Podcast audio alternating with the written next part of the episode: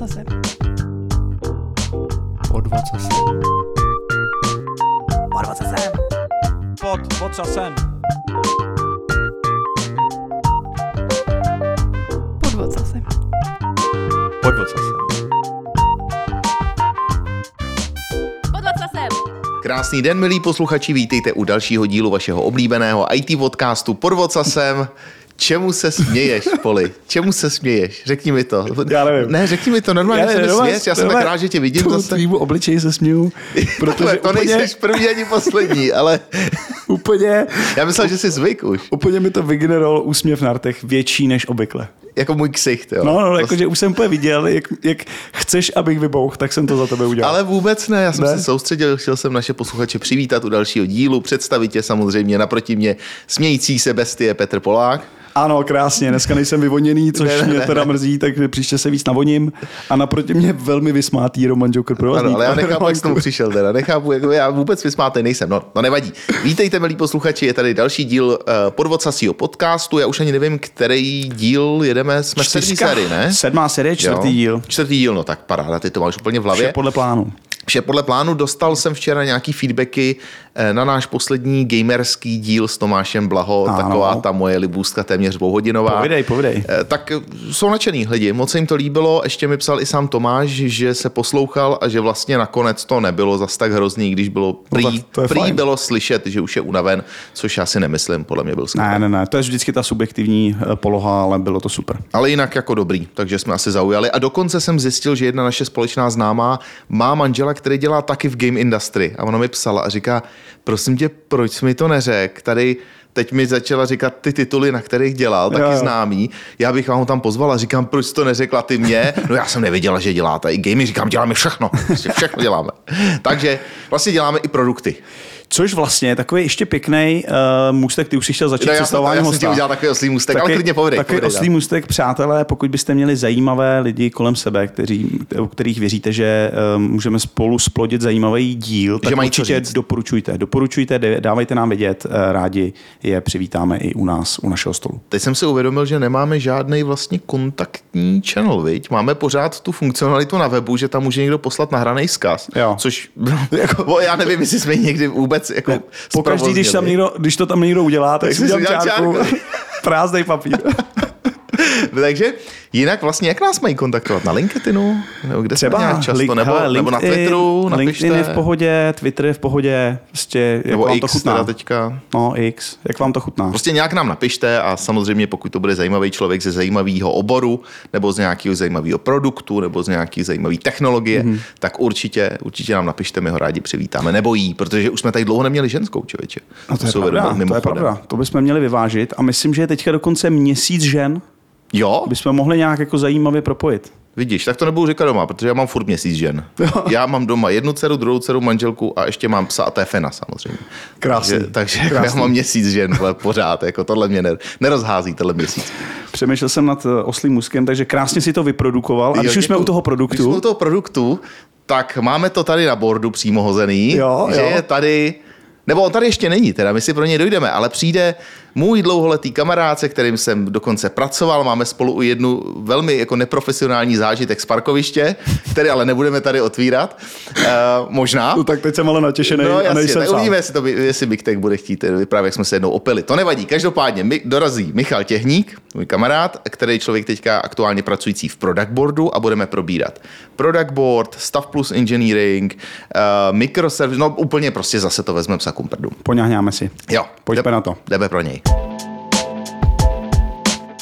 Ve studiu s námi sedí náš dnešní host Michal Těhník alias Miktech, Mictech, jak, jak se to čte? Miktech. Miktech, Miktech z Product Boardu, se kterým jsme si teďka mimo záznam trošičku připomněli to naše extempore z parkoviště z dob ještě Vendava, protože musím říct, že jsme vlastně s Miktechem dělali spolu uh, nejdřív v Jetmines a pak ve Vendavu posléze.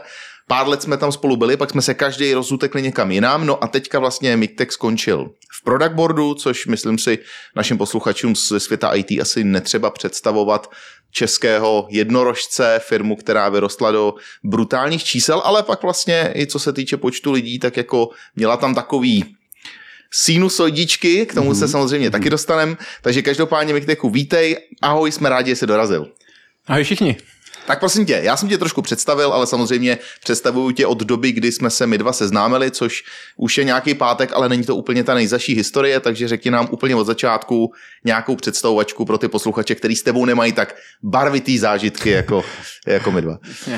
A, tak ahoj, jak eh, Roman zmínil, mé jméno je Michal Těhník, nebo na sociálních sítích mě můžete znát jako uh, Mikteka. A poslední dobou, což už teda je docela dlouhá doba mého profesionálního života, skoro 8 let dělám v product boardu. To už je 8 let, jo? Ty Bude to krás. 8 let brzo. Předtím, předtím jsem dělal nějakého konzultanta, předtím jsem tady s Romanem dělal ve Vendavu. Pokud mě od někať znáte, tak uh, buď mě znáte uh, z organizování Code Retreatu tady v Praze, mm-hmm. což teda teďka převzal uh, Jarda Holáň. A, To jsme tu taky měli. Jasně. a před nějakou velkou dobou jsem taky uh, s Jirkou Penzičem natáčel podcast Death Minutes. A penzešáka jsme tady taky měli. Je to taky, taky malý rybníček. taky- Re- reunion. Malý, malý rybníček tady český IT, IT komunity. No. Hezky, hezky. Paráda. Ty máš na LinkedInu napsané, že jsi sixth product boarder, takže kolik dneska product board má lidí? Jenom se tak jako zeptám na začátek. A když tak pak ještě tady dojdeme k těm sinusoidám, co zmi- zmiňoval Román, ale teď zrovna dneska se na to kouká, je to kolem 400, 400 lidí, má celý, Slušný. celý product board. Slušný. Ty krás. A ty jsi číslo 6, jo? Záleží, jak se to teda počítá, ale tak zhruba 6, 6 7. Hezky. To. Tak podle té matematiky, až to dojde k IPO, tak vlastně to už my teďka nikdy neuvidíme. Ten bude někde Vlastně. už jenom běhat prostě po lese a kupovat si každý týden nový boty, až to vykešuje prostě ty stokoušny. No, když by to bylo tak růžový. Prosím tě, ještě než jsme se spolu srazili pracovně, co ty jsi vlastně dělal? Jak ses vůbec dostal jako k IT, k programování a tak dále? No, uh, já bych řekl, že tady jako je, uh, ty počítače, nebo tak to, to mě dali studičky do vínku. A mm. protože vlastně celá, celá si pamatuju, jak jsme doma měli počítač. Jo, takže prostě jako od narození, jo, ať už se začínal nějakým Commodorem, Amigama a tady těma samozřejmě hraní her, že jo, to bylo jako Samozřejmě. Jasná čemu věc. jinému taky používat ten počítač. No ale pak nějak jsem se dostal k programování už snad na základce, jestli si dobře pamatuju, nějaký weby a takovýhle věci. To, že PHP, ne? Taková ta klasická ce- cesta tady v Čechách, že jo, Jirka Kosek a Ježiš, PH. PHP v kostce. To k tomu se ještě dostanu, až se budeme bavit o architektuře. To je jako důležitý, důležitý bod toho. Pamatuj si poli, PHP, jo. jasně. No a pak prostě a chvíli jsem to studoval, dokonce teda, když jsme tady u toho, u toho programování, tak jsem dokonce měl jeden čas krizi, jestli vlastně IT a vůbec programování dává smysl, takže jsem nakonec vystudoval geografii a abych teda pak stejně skončil jako programátor. Ale užívám si to. A věnuješ se tomu ještě nějak, jako třeba, že tě to oborově zajímá, kam se posunula geografie? Asi nebo ne. Vůbec. Asi jako je, je dobrý mít tu znalost, jo, že některý takový všeobecné informace, které pak jako v tom světě vidíš, tak jo, ale jako, že bych to... Nějak, Jako v IT se to v nějaký aplikaci... možná kdybych dělal GISy nebo nějaký Jo, takovýhle jo. jako Hmm. aplikace toho, tak, tak jo. Ale v tom, co děláme v Pragboardu, nebo co jsem jako historicky dělal, tak víceméně jako...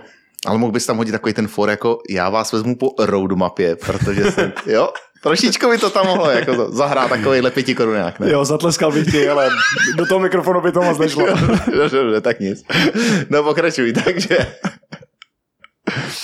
No, a to, to je asi jako, tak jsem se, jak jsem se dostal k programování k IT, no. Pak jsem, že nějaký, že um, vlastně před Vendavem jsem měl první takovou jako fakt jako seriózní programátorskou práci, to tam jsem vlastně přičul k, k C-Sharpu, Aha. což si furt myslím, že C-Sharp, uh, že za tu svoji kariéru tam jsem byl nejproduktivnější, co se píše, co se týče psaní kódu. Jo, Mhm. to jako žádný z těch jazyků, který jsem používal pot, potom už jako nepřekonal ani. Ty jsi hrál i s Javičkou, ne? Nebo... I s Javou, jo, i teďka vlastně poslední product boardu jsem dělal JavaScript, teďka dělám uh, Ruby, Ruby on Rails Hmm. a vždycky to je, že ten nový stack, jako ten technologický, nebo ten, jako ten jazyk je jako zajímavý těma svýma vlastnostma, ale ten vývoj a ty ná- nástroje, které jsou kolem něj, se vždycky jako vyvíjejí od začátku. Hmm. Jo, já možná teďka se trošku vrátím, já vždycky vzpomínám, že ve Visual Studio, že tam se jako řeší, a, že nebo teďka je moderní, řeší se i design systémy, řeší se prostě uh, mu, uh, mono, monorepo, jo, Mhm. buildovací pipeliny, ale prostě před těmi 15 lety v tom Visual Studio tohle všechno bylo. Jo. A my to teďka tady prostě znova jako vyvíjíme prostě pro ten JavaScript a pro ten web, jo, a bolí nás toho hlava, tyjo, jak tady dělat JavaScriptu monorepo a, a tak, jo. To jsem teď četl nějaký článek na tohle zrovna jako monolit versus uh, mikroservisy a že teď se to zase jako stáčí k tomu monolitu, uh, ten uh, autor psal a psal důvod, nikdo neví. Prostě je to zase nějaká křivka. Hele jo, to se prostě furt se všechno točí dokola. To vždycky, když si tady pozveš někoho, kdo tam je 15 let plus, Hmm. říká, je, už zase tady, ty Jo, vole, jo, jo. ježiš, ježiš, service oriented architecture, a jedem, ty vole, Jasně, a, a jasně. furt dokola. Jo, jeden můj mentor, ten to prostě jako přirovnal k tomu, že prostě softwarová architektura je jako kivadlo. Jo, No, je jo, prostě- jo, Jasně. jo, jo. Jo, tam z jedné strany do té druhé a Hmm. prostě vždycky se to potkává, jo, jako měli jsme monolity, boom microservice a zase teďka se jako k tomu vracíme, jo, nebo, nebo snažíme se ty monolity jako dělat líp. Jasně. No a ty teda ještě programuješ, nebo už moc ne? Jo, programuju, jako určitě, zrovna dneska jako jsem programoval. a, Taky ale, achievement, ty Jo, jo, jo. ale jak jsi zmiňoval vlastně, že v product boardu jsem jako staff plus inženýr, nebo teda konkrétně v product boardu to je staff inženýr, a ta moje pozice, tak to už je víc taková a já teďka asi posled, poslední dobu na tím přemýšlím, že je to víc takový jako project management, mm. jo, Mhm. technický project management, Mhm. a kdy potřebuješ mít jako fakt vhled do té technologie, ale zároveň jsi schopný jako komunikovat s netechnickými lidma, jsi schopný jako nějakým způsobem drivovat tu iniciativu jo, skrz, skrz, skrz tu firmu. Jo, možná uh, tam jakoby k tomu programování jedna, jedna část je jako programovat psaní kó- kódu, to já nevím, to si dovolím říct, že třeba jenom tak 20-30%, ale velká část je pak uh, čtení toho kódu. Hm. Jo. Já prostě dělám code reviews, dělám daleko víc code reviews, než píšu kódu. A to je jedna věc. A druhá, že stejně musíš být do těch technologií dost ponořený, sice jako nejsiš, já nevím, ponořený prostě do, já nevím, lifecycle metody v Reactu, teďka teda použiju takový jako hanebný výraz po tvojí rozlišovací schopnost, ale uh, potřebuješ prostě vědět, jak ten React jako funguje a zároveň potřebuješ prostě na druhou stranu to propojit prostě do celý backendové architektury Jo. a tak, jo. A být schopný to vysvětlit i netechnickým lidem. Jo, a proč je Jasně. prostě potřeba investovat do techn- vlastně a do technických improvementů nebo do nějaký modernizace té té architektury. Takže tohle je vlastně to, co ty teďka v product boardu děláš, to znamená, jsi takový to pojítko mezi ryze technickou, jako deep dive knowledge a tím, jako řekněme, produktovým trendem nebo projektovým. Můžu to Spíš, tak... spíš projektovým, to, co teďka a, vlastně řeším a, ještě, abych doplnil, tak jako pro obrázek, ještě my máme něco, čemu říkáme Architecture Guild, což je prostě gilda nějakých architektů v product boardu. Co my jako primárně řešíme, jsou nějaký jako dlouhodobý, strategický, technický iniciativy. Jo, třeba jeden, eh, jeden příklad a teďka může být v jedné věci, ve které jsme naučení, tak je prostě nějaká public API strategie u nás jako v product boardu, jakým způsobem by, se, by si myslíme, že by se to mělo dělat. Hmm. Ale už na nás není ta samotná jakoby implementace těch public API, za to jsou zodpovědní ty týmy, který vlastně ty dané domény, data nebo, nebo tak. OK. No a my už jsme tady několikrát zmínili, že jo, product board, product board, ale co vlastně product board v současné chvíli dělá? Co to je vlastně za produkt? A když nebudu používat naše, naše marketingové materiály, Jasně, řekni to. tak vlastně, Poslední. co se snažíme v product boardu udělat, je, že jo, je, to, pro- je to systém pro product manažery, primárně. A to, v čem vlastně jako product board je nějakým způsobem unikátní, je, že my se snažíme definovat ten segment, nebo být jako nejlepší v tom segmentu a zároveň vlastně celý ten product management uh, dělat end-to-end. Jo, takže když to ve zkratce vemu, jak vypadá zhruba ten product management proces, jo, teďka no, product manažeři odpustějí, protože v tom nejsou úplně kovaný. Jo, ale na začátku jsou vždycky nějaký požadavky zákazníka, nějaký feedback, a, který je potřeba zpracovat, přečíst si ho, případně použít AI, to o tom ještě taky můžu mluvit. Na základě toho feedbacku se definují vlastně, co teda jako se má stav- stavět dál. Jo? Nějaká prioritizace tam musí proběhnout, jo? jaký teda featurey ty zákazníci chtějí.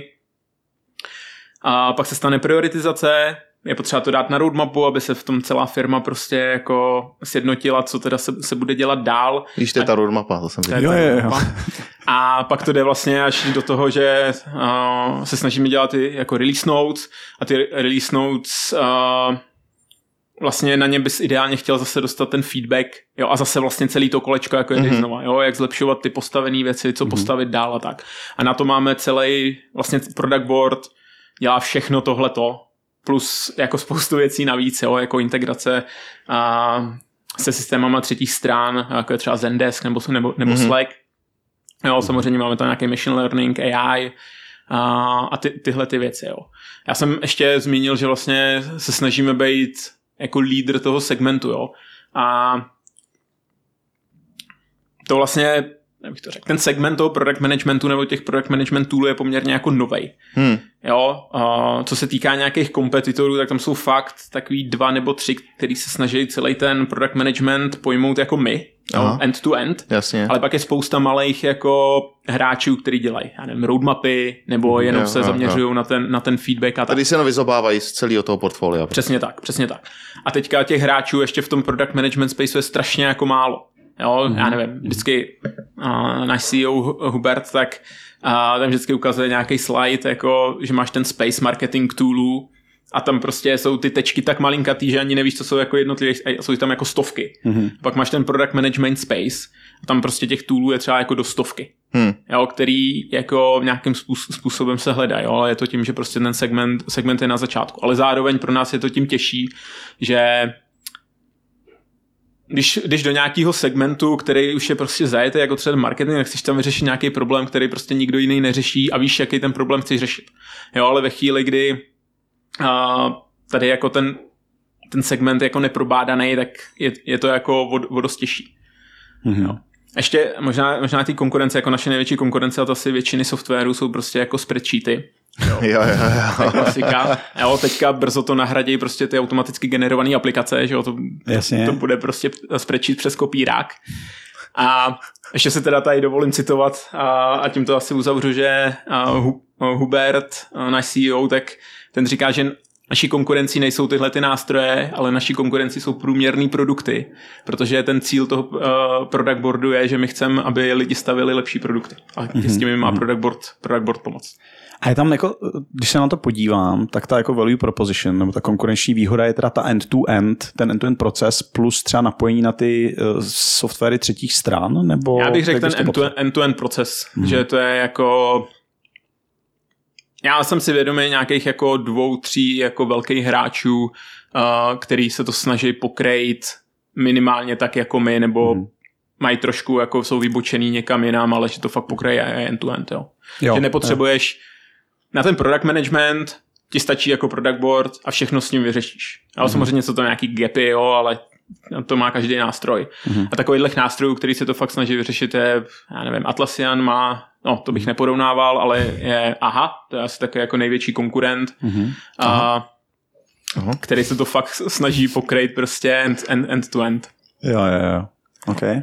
Možná pojďme teďka trošičku na tu technickou šťávičku zatím. Ty jsi říkal, že už jsi tam opravdu dlouho. Předpokládám, že uh, ta otázka, v čem ten produkt aktuálně vyvíjíte, uh, se časem jako měnila, že docházelo k nějakým technickým změnám, že jak to tak bývá na začátku, to vykopne nějak hrozně, jenom aby jsme už byli na, na trhu mm. ideálně mm-hmm. a pak se zjistí, ty, jo, tak teďka bychom to možná celý mohli přepsat. Takže uh, možná to vezmeme jakoby průlet historií, ale úplně teďka, aktuálně, je to vlastně napsaný v čem? Ty jsi říkal, pořád tam jsou jako ruby a Railsy někde jako hozený? Ano, asi je, já bych možná upřesnil trošku tu otázku. Je rozdíl mezi tím, v čem je to napsaný a v čem to píšem. Aha, dobře, jo? ano. Takže teďka ten náš primární stack, a doufejme, že už jako to je poslední jako změna, tak je Kotlin se Springem. Aha. Ale většina té funkcionality je pořád v Ruby on Rails v, v monolitu. Jo, a děláte nějakou jako transition přepis dlouhodobý, nebo a to, dělám, co funguje, necháte Děláme být? a to je vlastně, my k tomu přistupujeme tak, že, že ho nechcem přepisovat něco jedna ku jedný, protože tam vlastně není jako, vlastně ty, těm zákazníkům nedá žádnou novou hodnotu. Jasně. A, takže my vlastně pracujeme na něčem, co jako interně můžeme nazývat jako nějaká new user experience. Je vlastně a to bude fungovat jako trošku jinak a líp, ale zároveň my změníme, změníme ten podvozek. jo, pod, eh, vlastně pod, pod tím. A to jsem se chtěl zeptat, jak tohle tam propašujete, když to nepřinese žádnou feature? Tak vy jste si řekli, že teda vznikne nová jakoby verze Mhm. a když už teda děláme novou verzi, tak to teda zmigrujeme nebo přepíšeme nebo uděláme to lepší, jo? Nebo jak jste to tam Děláme to jinak, Jinak. asi použil. Jo. jo, jakože to není fakt, že to připisujeme jako kód jedna ku jedný, to vůbec. A je to prostě víceméně na zelený louce posta- postavený jako jiný product board. Jo, když Mhm. mm-hmm. nebudu zabíhat do nějakých jako našich interních technických Jasně. složitostí, tak je to prostě jako nová architektura product boardu s novou funkcionalitou pro zákazníky. A je to tím stylem, že až to bude hotový, tak to replacenete, anebo už tam nějaký Ne, ne. části jako... Není to nějaký jako Big Bang. Je Aha. to prostě jako, že ta transition by prostě měla, měla být jako uh, smooth. Ale nevím ten, teďka ten eh, čes, český pojem přesně, ale Jemná, Že- hladká, hladká, Hladká. hladká. hladká. přesně. A, a takže že jo, první bude jako jedna část product boardu, no, se, se, tam jako zmigruje, zapne se těm zákazníkům a postupně se budou některé ty další části jako řekněme domigrovávat mm-hmm. nebo, Mhm. nebo jako měnit eh, na ten, jakoby na ten nový product board. No. A u toho teda se zbavíte technických dluhů, nebo to, co teďka považujete za technický Ano, dluhy. ano, ano. A samozřejmě vytvoříte nový technický Samozřejmě, ano, ano. A ještě teda míříte na nějaký, nějakou velikost eh, firmy, firem, nebo je to prostě vhodný pro startupy stejně jako pro korporace? Tahle ta otázka má jako velice, velice hodně různých úhlů, jak se na to, jak Ok. se na to podívat. Ok, ok. Jo. A asi teďka, teďka to směřování product boardu je, je, že se snažíme zaměřovat na ty, na ty větší zákazníky, Hmm. jo, který mají těch produktových týmů víc než jeden, bych řekl, jo. jo, možná víc než pět a tak, Mhm. kdy ne, nebo víc produktových týmů mají i víc produktů. Jo, to je třeba taky jako důležitý. My třeba v product boardu máme jako jeden produkt, ale máme víc produktových týmů, ale pak jsou firmy, které mají prostě jako desítky naprosto nesourodých produktů, Jasně. ale chtějí třeba na nějaký jako exec level bázi prostě to jako všechno vidět, co se, co se jako Jo, kde jo, děje, jo, kdy co jo. bude release, releasenutý a tak. A k tomu to můžu použít taky. Jo. Mhm. Ty jsme ho teďka Jsem úplně... trošku vybruslil. No, jasně, Já jsem ne? totiž myslel, že to bude taková otázka, kde to bude jako uh, otázka odpověď, ale nevěděl jsem, že to bude takový, jako, že je potřeba se zamyslet trošku to popsat, jo, že to řekne, hele, prostě míříme na korporáty. Jo, ale jo, jo, že jo, jo. Je, vidět, že to, je to vidět, že to je jako uh, netriviální otázka, takže to mě, to mě zaujalo. Než teda uděláme zase deep dive do těch technických věcí, chci se ještě něco zeptat? Eh, Já se zeptám zase, až budete v deep dive. Jo, takhle, jo, zase jsem- až v tom budeme nejvíc, jako tak nemáme žábry, nemáme žábry, potřebujeme se občas nadechnout, aby jsme se Rozumím, zase rozumím, rozumím, v pohodě, Jo, to, mě jo. to vůbec nevadí. Dobrá. Já možná jenom tady k tomu řeknu, že ty, oni ty věci spolu strašně souvisejí. No, jasně. ten biznis strašně ovlivňuje tu architekturu. Jo, že to je jako strašně provázaný a myslím si, že málo, málo kdo si to jako, když je člověk fakt jako vývojář, tak si uje, málo kdy uvědomuje, jak vlastně ty zákazníci třeba ti ovlivňují tu, tu, tu architekturu. No, a proto jsem tady, abych to provázal, ty dvě věci. A já jsem rád, že jsi tady. Děkuju.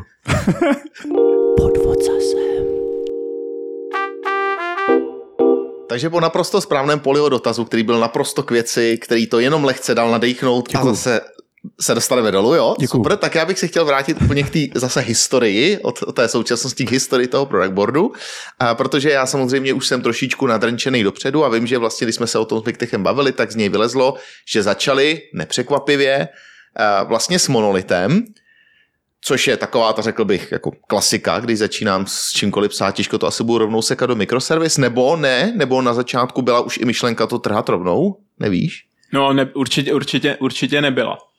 Protože a já se ani nemyslím, že je to správný. Hned na začátku prostě tady designovat nějaký skvělý jako microservisy, FAB, FABS, by ti to jelo na Kubernetes, používalo to kavku, jo, a bylo to high, high availability. Ale zase s tím můžeš jezdit po konferencích pak. No tak jestli tě ty konference uživí, tak jako rozhodně, jo. To se líbí, jak má Vitek už ten produkt toho biznesový náhled. přesně, super, přesně. super. No dobře, takže vy jste to vykopli teda s monolitem a ty si pořád myslíš, že to je dobrý nápad. Já s tebou souhlasím vlastně, eh, jenom nějaký ten reasoning zatím. Jak to vlastně teďka vidíte? No, určitě jako, uh, já bych začínal s monolitem vždycky. A ten důvod je, že jo, teďka, se, já nevím, kdy byl ten hype těch microservisů, je to jako 10 Čtyři let roky, no, zpátky, možná, možná no. 6, nevím, jo, mě se to jako dost slejvají, tak jsem prostě v product boardu. A že jo, jedna věc, která jsou microservice jako vždycky jako řeší, jak to jako říznout. Jasně. Jo, tak jestli budem, já nevím, že ho řeší se, hele, uh, microservisy by měly být takhle velký, bla, bla, bla. Ale jeden z těch jako přístupů je, že by se to mělo řezat podle té domény, jo, nebo subdomény, nebo bounded kontextu. Jo, ať si z toho posluchač vybere, co je jako moje jako nejbližší z těchto, z těchto tří slov. No ale když jsi jako na začátku, a zvlášť třeba jakoby v tom našem případě, kdy vlastně ty nevíš, jak vypadá ta product management doména, jako nemáš žádný tušení, Hmm. tak ten monolit je pro tebe strašně snadný. Jo, strašně, strašně ti to ulehčuje ten vývoj a na začátku ten vývoj je strašně rychlej, když máš všechno na jedné kupě. Jo, plus a my jsme ještě uh, vlastně v té době, kdy náš co-founder Dan, as- dneska CTO začal tak, a, že on byl Ruby on Rails vývojář, což začneš s tím, co umíš. No jasně. A v té době nejrychlejší cesta, jak něco hostovat, bylo Heroku. Jo, v Ruby on Rails. Prostě udělal z git push a vlastně se to deploynulo, všechno, všechno se vyřešilo, databáze, migrace, všechno prostě jako nádhera. Jo? A to teďka trošku přeskočím do přítomnosti a teďka my jsme jako v AWS s Kubernetesem a byli bychom za, za, za tuhle jako developer experience strašně rádi. Ale to, to, je, to je jiný podcast. No a teďka jako zpátky, jo. takže vlastně a teďka když ty hledáš ty zákazníky a nikdo ti jako neplatí, tak ty vlastně potřebuješ jako co nejrychleji vyvíjet tu funkcionalitu pro ty zákazníky, prototypovat a tak, jo. Než vlastně uh, byl product board vlastně v takový, řekněme, v toho zárodku, co je teďka, tak vyrostla asi různých osm prototypů, Mhm. než jako se zjistilo, s čím teda jít jako prvním na trh, aby to mělo ty zákazníky. Jo, a to ve chvíli, když by se spálili, já nevím, půl roku jako na designování microservice, Kubernetes a všechny tyhle ty věci, tak jako ty peníze ti nikdo nedá. Jasně. Jo, ale že jo, ani teďka, jo, když půjdeš já nevím, jak to tady funguje u vás, ale že když půjdeš prostě za svým šéfem a řekneš, no hele, já chci tady udělat tuhle tu novou servisu, ale potřebuju tady prostě půl roku budget, abych nejdřív udělal skvělou architekturu a pak možná uvidíme, jestli to k něčemu bude, tak ti taky pravděpodobně řekne, hele, to, to je jako nesmysl, ukaž mi, k čemu to bude a pak se můžeme bavit o té architektuře. A tady mám ještě takovou jako jako, jako myšlenku poslední dobou, jako tím přemýšlím, že s těma startupama, většina startupů začíná s monolitem. Jo, nebo myslím si, že by měla. Ale když se pak podíváš jako na ten trh vlastně těch startupů, co přežili nějaký ty fáze, tak oni vlastně pak už nedělají nic jiného, než vlastně monolit přepisují prostě do nějaký jako jiné architektury. A to je, nemáš startup, který by měl jako skvělou architekturu. Jo, nebo já žádný neznám, jo. budu rád, když mě někdo na nějaký upozorní, ale nemyslím si, že, že je to jako sprá, správná cesta, kudy, kudy jít. Jo. No a měli by to teda vůbec přepisovat? Já samozřejmě chápu, že ty důvody, proč to začnu trhat, typicky je eh, performance, naberu prostě zákazníky, teď jenom vidím, že tady už mi to neškáluje, protože když tam přišli dva za týden, tak ono to jako utáhlo prostě ten jeden kontejner a teď už potřebuju některé věci typicky backendový jako vytěsnit opravdu mm-hmm. jako bokem, jo. Ale eh, Mám, a to mě jako oprav, jak to vidíš ty, ale můj pocit je, že kolikrát se to jako přehání, tak teď už teda generujeme cache, tak pojďme to celé jako roztrhat. Místo, aby se řeklo, tak pojďme odřezávat jenom to, co opravdu potřebuje odřezat. Jo, já asi, uh, tady jsi zmínil tu performance. Uh, a se často je taková jako pocit mezi těma lidma, že Ruby on Rails má jako špatnou performance a jako nemá. Jo, jak, uh, já jsem zrovna na to dneska koukal, my odbavujeme 10, 10 milionů requestů uh, za den, což možná není jako velký číslo, ale jako na tu aplikaci, co my máme, uh, to je poměrně solidní. A nějaký průměrný response time je pod 100 milisekund. Hmm. No, takže my tam vůbec jako nenarážíme na nějaký bych řekl jako globální performance issue. Jo, samozřejmě máme nějaký neoptimalizovaný endpointy a takový, jo, ale to je jakoby běžný. A takže u nás třeba jako ten důvod nebyla performance, Ale ale a vlastně ten, já jsem zmiňoval, že to píšem v Kotlinu a ve Springu a ten důvod vlastně byl hiring a vlastně to, že popularita Ru- Ruby jako dost klesá. Jo, a já myslím, že ten největší hype byl někde před 6 lety, tak Ruby bylo v nějaký top 10 prostě na GitHubu, mm-hmm. Tyobe Index a tyhle ty. Ale dneska je to kole- kolem jako dvacítky. Vlastně nahajrovat jako Ruby inženýra vlastně bylo jako, nebo je pořád jako strašně těžký. Jo, samozřejmě jsou tady velké firmy jako GitHub nebo Shopify, který mají velký monolity v Ruby on Rails, ale ty se operují na úplně jiný úrovni. Hmm, no, jako, hmm, že prostě plat je třikrát, čtyřikrát větší, než bude v product boardu. a mají nějaký jako specifický požadavky, jo? když uh, si tam člověk čte, že v GitHubu prostě mají dva týmy, který nedělají nic jiného, než jako laděj performance uh, Ruby, jo? tak to, to, už jako funguje někde, někde jako jinde. Jo? Takže u nás primárně vlastně to, že používáme Ruby, bylo vyhodnocený jako business risk dlouhodobý.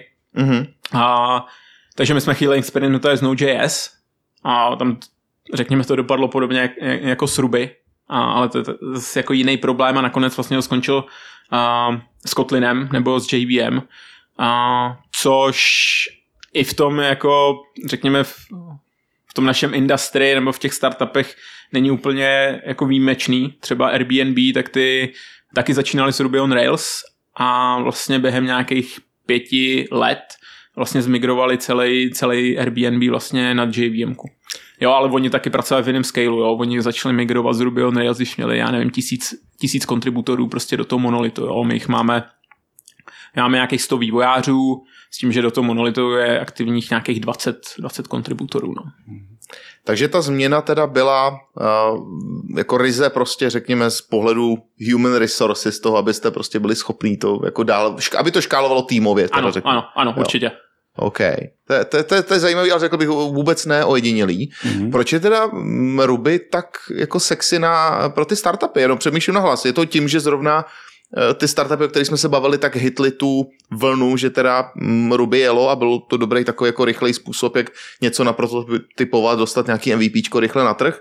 Nebo má, je tam něco specifického, co s těma Railsama jako eh, mi umožní být produktivní v době, kdy je to nejdůležitější, to znamená na začátku. A teďka asi budu trošku filozofovat, protože přece jenom To můžeš, tady se to může. Těch, uh, uh, vlastně od těch malých startupů jsem teďka jakoby dost, uh, dost jakoby odtržený. Nicméně ty startupy, které začínají s Ruby on Rails, tak tady jsou, jsou i tady v Čechách. Uh, jsem si vědomý prostě jako několika, který prostě začali s Ruby on Rails. A to, proč Product Board začal, tak když se jako zase podíváme do té historie, tak ono v té době moc jako frameworků na rychlý prototypování tak rychlý, jako jde v Ruby on Rails, jako nebylo. Hmm. Jo, protože fakt jako, když si, samozřejmě, když máš tu zkušenost v té dané technologii, tak o to to jde rychlejc. Nebylo, jo, Spring Boot, že jo, to, to, to, to je jedna věc, kterou my že jo, používáme, tak ta byla rok stará, jo, v té době, kdy začal Product Board, nebo si myslím. A že jo, Node.js bylo dost podobný, jo, Express a takovýhle, že v té době nebylo moc jako možností. Teďka už je to lepší, jo, ale zase, jo, ty zase pak a typicky ty lidi, lidi začínají s tím, co umějí, a tak, takže prostě používají jako ty věci. A teďka ty věci musí být dobrý na to prototypování, jo? Si si nevyberu prostě nějaký jako tamhle cutting edge framework na to, abych tady jako uh, se ho půlku svýho času učil, Jasně. protože ne, zase, jak jsem zmiňoval předtím, prostě potřebuješ, potřebuješ jako udělat to MVP, který budeš prodávat. Tak asi v Haskellu taky nezačneš jako programovat svůj. Jo? Svůj Ale dneska produkt. ta situace je lepší, jo? prostě Rust Go uh, mají jako frameworky, ve kterých se dá jako rychle, rychle prototypovat a fakt něco jako dodat zároveň, že Heroku nepodporuje už jenom Ruby on Rails, a podporuje prostě další, další ty steky. Jo, stejně tak, nebo kdyby člověk chtěl jít jako do serverless, tak to stejný, jo, už to není prostě o nějakých jako javascriptových jako lambda funkcích, ale že jo, běží tam i Java, jo, rů, různý jako technologie, takže dneska jsou ty jako možnosti, možnosti jako daleko, daleko jako větší. My když jsme se spolu bavili vlastně o tom, řekněme, po o, o té fázi toho růstu, kdy teda jste se dostali do toho, že už to musíte nějakým způsobem přepisovat, ať z jakýkoliv důvodu, tak eh, ty jsi mi vlastně říkal, že monolit nestačí a mikroservisy jsou slepá cesta vývoje. Což je jako zajímavý claim. Eh, Co je teda ta cesta? Jo, uh, tak jako to, že microservisy jsou slepá cesta vývoje, tak to je jako řekněme kontroverzní názor, který se můžeme jako To se tady může taky. pohádat. A jestli to tak je nebo není. Jo, ale uh, jedna taková anekdota. Uh, v Pragboodu jsme měli bývalýho Director of Engineering z Uberu a ten říkal, že vlastně v Uberu, když člověk chtěl být povýšený, tak jeden z těch checkboxů byl, že musí mít uh, servisu v produkci. Aha. Takže když máte 2000 vývojářů, tak si dovedete představit, jak to jako pak vypadá. Jo. A pak vlastně, a já myslím, že první, co já jsem zaznamenal, tak byl třeba segment IO, který taky dělal microservisy a pak vlastně řekli, hele, my se vracíme do monolitu a začali se vracet do monolitu. Jo, nebo myslím, že Figma tak uh, ty mají tým, který prostě nedělá nic jiného, než že mergeuje servisy. Aha. Jo, takže že jo, jak jsme se tady na začátku bavili o tom, že je to prostě to kivadlo a, Hmm. a že jo, monolit, pak prostě microservice se zase vrací do, do toho monolitu. A tak to je zase jako convey slow, že teda jako eh, to, že abych se nechal někde povýšit, musím vydeployovat servisu, tak mi pak ovlivní tu architekturu, protože prostě v týmu je to takhle jako nastavený v rámci organizační struktury, mi to technicky nedává smysl. Jo. Ale ještě chci tady doplnit, že on, on se změnili ten jako tech, ten, vlastně ten, jak ty aplikace bě, běháme v tom cloudu.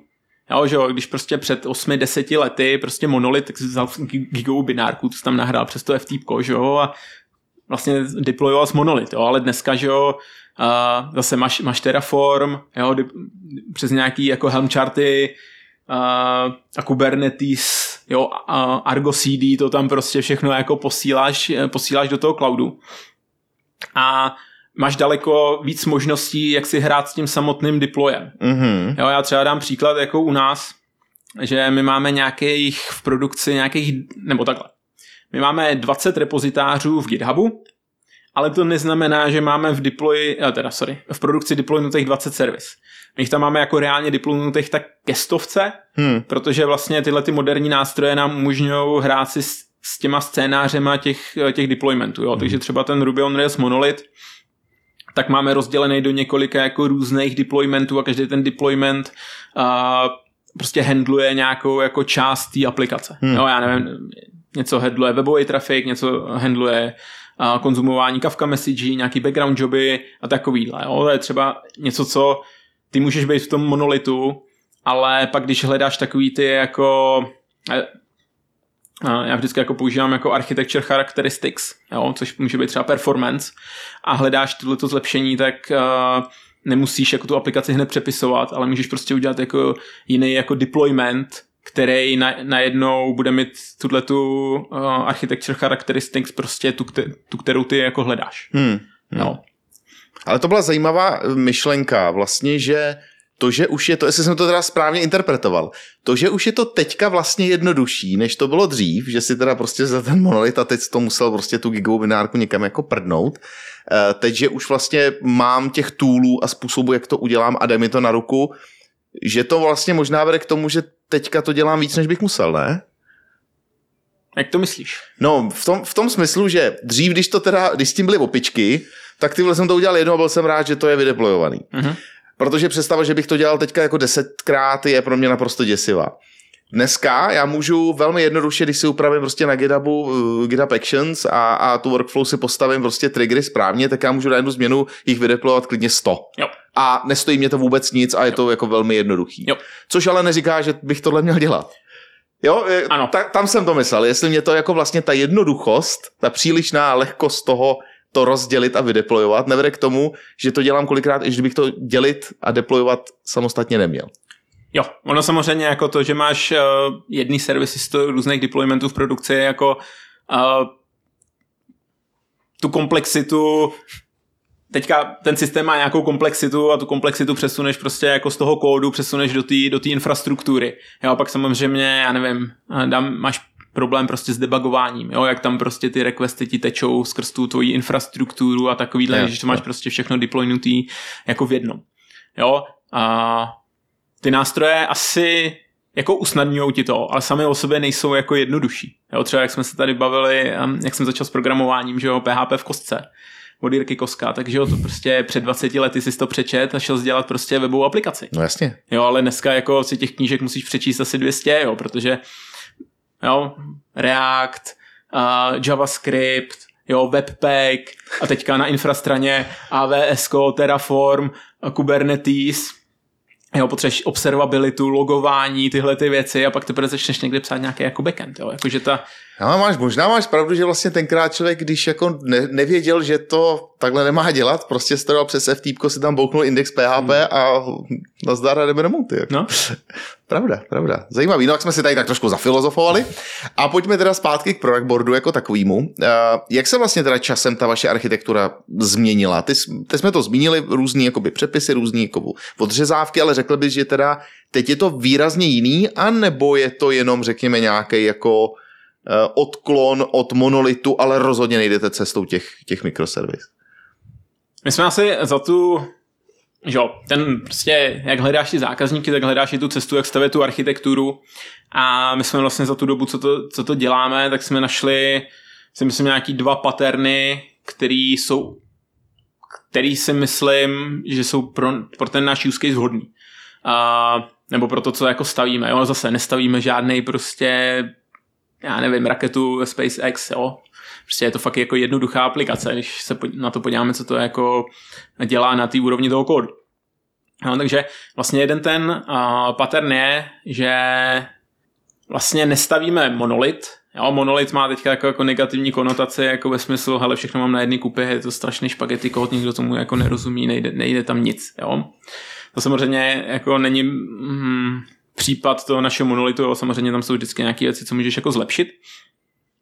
Nicméně ta cesta, kterou jsme se jako vydali, je něco, čemu se říká modulit, a modulit. Modulit. To je modulární monolit. Jo takhle, jo. aha, no to my jsme dneska říkali, modu, modulární monolit používám běžně, ale modulit to je, to je hmm. zvláštní. A to je vlastně, jak jsem tady na začátku vzpomínal, ten C Sharp, jo, tak, nebo že v Javě, tak máš prostě ty jednotlivý projekty v té solušně, jo, abych byl konkrétní, a vlastně ty jednotlivý projekty jsou samostatné jednotky. Mm-hmm. Ale a ty tím vlastně získáváš by design monorepo, nepotřebuješ vlastně žádný speciální tooling na monorepo, protože my teda používáme tady na to uh, Gradle uh, z Java světa, takže to ti vlastně to monorepo dává out, out of the box a ale zároveň máš všechny ten kód jako v jedné kupě. Hmm. Jo? Nicméně je potřeba tam dodržovat nějaký, uh, nějaký paterny, který je potřeba se jako stanovit. Uh, jo, že třeba každý ten modul má jako vlastní databázi, a teďka ty moduly mezi sebou komunikují přes nějaký jako API nebo přes nějaký jasně, jasně daný kontrakt. Jo, když to teďka třeba porovnám s naším modulitem, tak když máš dva oddělený jako databázový modely, no tak v modulitu voláš prostě model.create. Jenže a to je jako něco, co ti dává Ruby on Rails, ale ty by si správně měl mít nějaký kontrakt, který jako nebo nějakou fasádu, která je jako unifikovaná jako celý ten projekt a vždycky to zavoláš, tak se jako na to můžeš spolehnout, nikdy nevoláš jako ty pří, přímý koly. Jo, a nějaký takovýhle pravidla. Jo, ono to pak je, jsme se třeba bavili o té performance nebo třeba o resilienci, že když by se ti stalo, hele, já potřebuju ten modul ať už jinak deploynout, nebo ho úplně jako z toho repozitáře vyextrahovat, tak vlastně tyhle ty pravidla by ti to měly jako usnadnit. Hmm. Jo, hmm. že já mám ten modul, který do jistý míry je samostatný, takže já ho prostě jako můžu vzít, já to hodně zjednodušuju překopírovat, nebo prostě překopírovat do jiného jako GitHub repozitáře a deploynout ho. A mělo by to hmm. fungovat out of the box, jo, jako na papíře. Ale zároveň se ti to umožňuje, že ty máš vlastně všechny ten kód na, jedn, na jedné kupě, takže vidíš všechny, všechny, všechny ty dependence, dependence mezi sebou. I třeba v Gitu změny přes vlastně, jo. přes jaký projekty šly nějaká, jako, jo, jo, nějaká feature jo, change. Jo, jo. Jo. Je pravda, že my to teda děláme vlastně stejně, že ve chvíli, jako, eh, když to takhle modularizujeme, tak ta myšlenka je taková, že když teďka se rozhodnu tu jednu věc vytáhnout bokem, tak prostě místo jako klasický in-process call tam strčím, nevím, gRPC nebo jo. whatever, a z hlediska toho konzumera by to vůbec neměl poznat. Ano, v podstatě. ano přesně tak. Jo, to, takže... je, to je ten cíl. A s těma modulama jdou i ty deploymenty uh, dílčí, tak jak jsi to popisoval předtím? Jakože co modul to deploy? To teďka to právě jako záleží. Mm-hmm. Jo, jako nemusí, nemusí to tak být, mm-hmm. ale jo, zase, jak jsme, jsme se bavili, jo, ten deployment se ti najednou jako ze složití Jo, a, te, a teďka on ten deploy trvá, jo. čím víc máš těch deployment units, tím díl to, tím díl to prostě mm. trvá. Jo. Teďka mm. A dám zrovna příklad jedné věci, co chceme optimalizovat, tak vlastně ten náš uh, monolit, tak než dojede celý ten deploy, tak to je 15 minut, než se prostě otočí všechny ty pody v té produkci. Mm-hmm. A to taky, když potřebuješ deployovat nějaký hotfix, to taky není vlastně mm-hmm. něco, co, co bys jako ideálně chtěl. Jo? Mm-hmm. Teďka, když my máme nějaký jako canary deployment, tak o to, o to díl to trvá. Mm. Jo? Takže je to nějaký jako trade-off, mm-hmm. co, co jako chceš. No.